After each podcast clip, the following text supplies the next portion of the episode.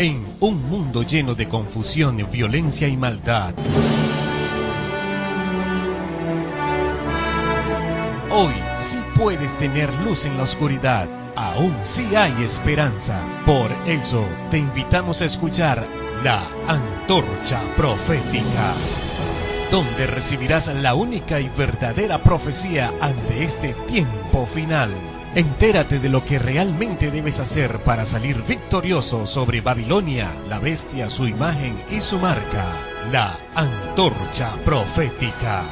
Porque en este tiempo de oscuridad somos bendecidos al poseer la palabra profética más segura, la antorcha que alumbra el lugar oscuro hasta que el día esclarezca y el lucero de la mañana salga en nuestros corazones. La Antorcha Profética, conducido por John García. Muy buenos días, mis hermanos queridos de nuestros canales y nuestros seguidores. Hoy queremos com- compartir, comenzar, continuar con nuestros devocionales, hoy lunes dieciocho de diciembre del dos mil dieciocho. Y hoy comenzamos con una serie de temas, en la continuación de nuestra lección sobre la fe. Comenzamos con un tema que vamos a hacer en varias partes y se titula Creación o Evolución. ¿Cuál de las dos? ¿Cómo afecta esto a mi fe? Así que vamos a comenzar con este estudio, pero antes queremos recordarles que por favor se suscriban a nuestros grupos, a nuestros canales, para que puedan estar atentos a cada publicación, a cada eh, post, cada cosa que pongamos para el beneficio de vuestra fe. Sin más, comencemos con una pequeña oración. Padre que estás en el alto cielo, te damos gracias por este día, te pedimos que nos bendigas en esta nueva semana que ya ha comenzado y que en este estudio de hoy podamos ser iluminados y bendecidos por ti, por tu palabra, y comprender que nuestra vida espiritual no debe ser como lo plantea la evolución, sino como lo plantea tu palabra creacionista. Te lo pedimos en el nombre de Jesús. Amén. Hoy vamos a hablar sobre el tema de la evolución. ¿Qué día es hoy? Dijimos es martes dieciocho de diciembre del dos mil dieciocho. Quisiera que prestéis cuidadosa atención y que os dieseis cuenta por vosotros mismos de si sois o no evolucionistas. Primeramente voy a leer en qué consiste la evolución. Seguidamente podéis ver si sois o no evolucionistas.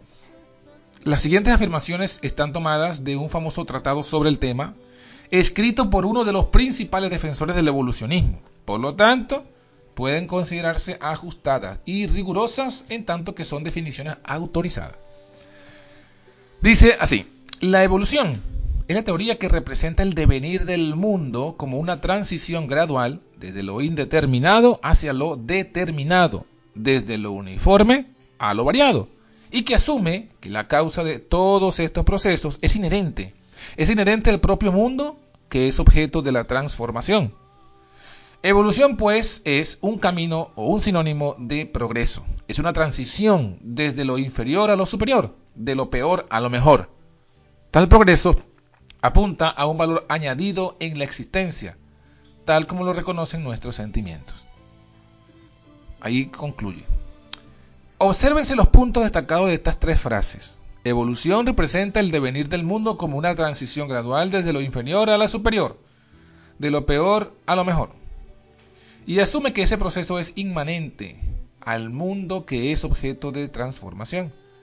Es decir, en criollo, en cristiano, resumido, en otras palabras, la cosa mejora por sí misma. Y lo que la hace mejorar es ella misma. Y ese progreso significa valor añadido en la existencia, tal como nuestros sentimientos reconocen. O sea, sabes que eres mejor porque te sientes mejor. Sabes que ha habido progreso porque sientes que es así. Tus sentimientos son la medida de tu situación. El conocimiento que tienes de tus sentimientos regula tu progreso desde lo peor hacia lo mejor.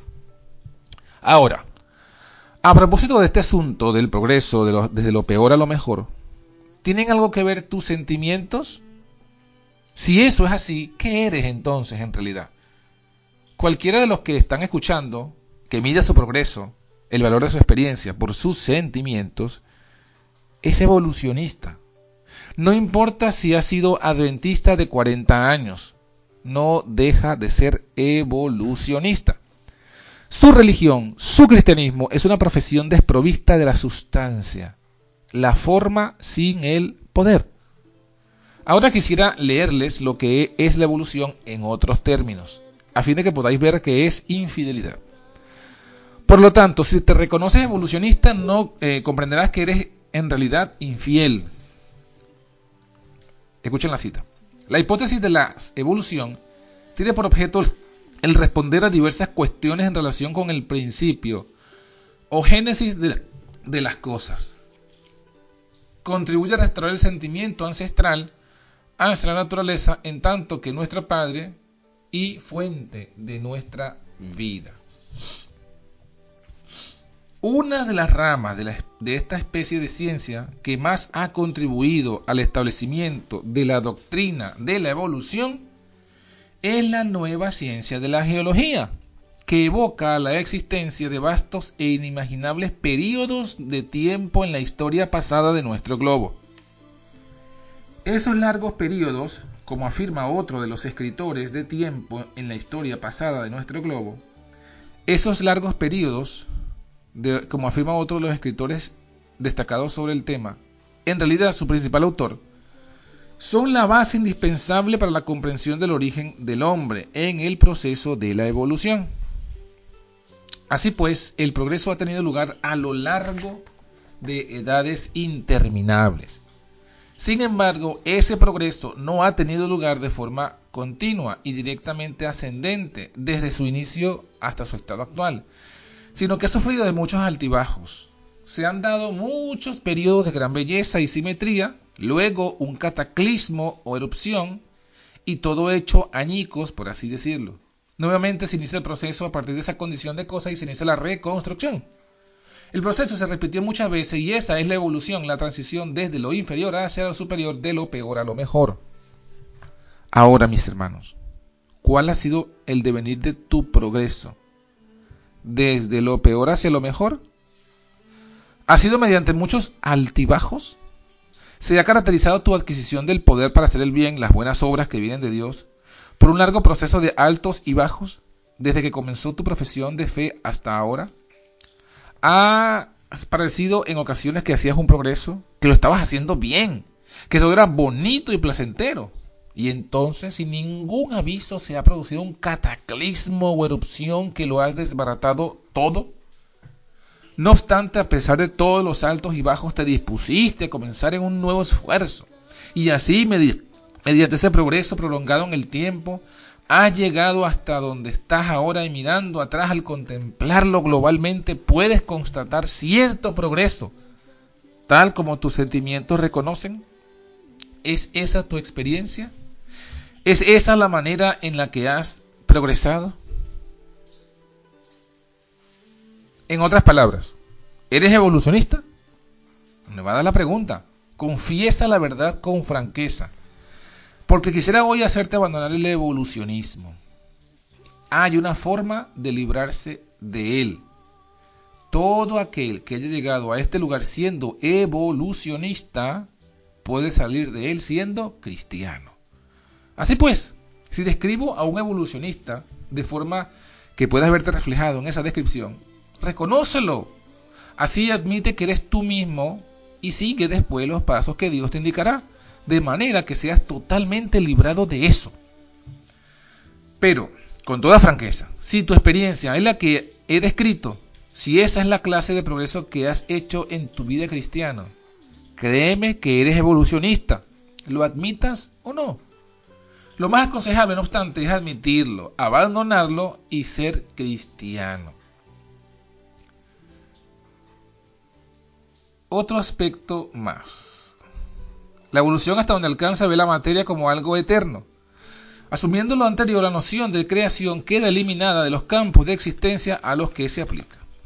Ahora, si miras hacia ti mismo para encontrar ese principio que produzca el progreso en ti, debe darse a fin de poder entrar en el reino de Dios. Si supones que está inmanente en ti mismo y que si logras ponerlo adecuadamente en acción y lo, supervi- si lo supervisas una vez que ha comenzado a obrar, todo irá bien. Si has estado esperando, velando y progresando de esa manera, eres evolucionista. Ya que leo más a propósito de qué es la evolución. Está claro que la doctrina de la evolución es directamente antagonista de la creación. La idea de la evolución, cuando se aplica a la formación del mundo como un todo, es lo opuesto a la creación directa y volitiva. Tal es la evolución, según la definición de sus inventores, que el mundo con todo lo que en él hay vino por sí mismo y que el principio que lo llevó a esa situación en la que ahora está es inherente a sí mismo y produce en sí mismo todo cuanto el mundo es. De manera que, evidentemente, la evolución es, la directa, es directamente antagonista de la creación. Es directamente antagonista de la creación. Cierto que, por lo que respecta al mundo y todo cuanto hay en él, no crees que viniese por sí mismo. Sabes que no eres evolucionista hasta ese punto. Crees que Dios creó todas las cosas. Todos cuando estamos aquí, aquí reunidos hoy, diríamos que, que Dios creó todas las cosas, el mundo y todo lo que hay en él. La evolución no admite tal cosa, no deja lugar a la creación. Así, mis queridos hermanos, que en esta primera parte del estudio, porque ese estudio va a tener tres partes, porque es un poco largo, hemos visto eh, que la evolución en la práctica plantea un crecimiento paulatino, lento, de lo peor a lo mejor, con ciertos altibajos, y que este proceso ha sido eterno. Y si, esa, y si esa es nuestra experiencia en la vida espiritual, en la vida cristiana, es lo que plantea aquí Jones, somos evolucionistas. Porque la creación obra de forma instantánea. Él dijo y fue hecho, Él creó, Él mandó y existió. La creación, por la palabra de Dios, que es la fuente de nuestra fe, crea todo instantáneamente. Creó todo en seis días. Pero cada cosa cuando la decía crea, eh, era creada. De modo que eh, la justicia es instantánea, la transformación de lo pecaminoso a lo justo es instantánea y es exclusiva por la palabra y el poder de Dios. Si nosotros pensamos que las cosas de nuestra vida cristiana deben ser poco a poco, deben ser por nosotros mismos, deben ser con ciertos altibajos, entonces, como lo reseña A T Jones, somos evolucionistas. Mañana continuaremos con este tema, pero esperamos que lo que hemos visto hasta hoy ya nos hagan reflexionar para que nuestra vida sea un, una vida transformada de forma instantánea por la palabra de Dios y no de forma evolutiva.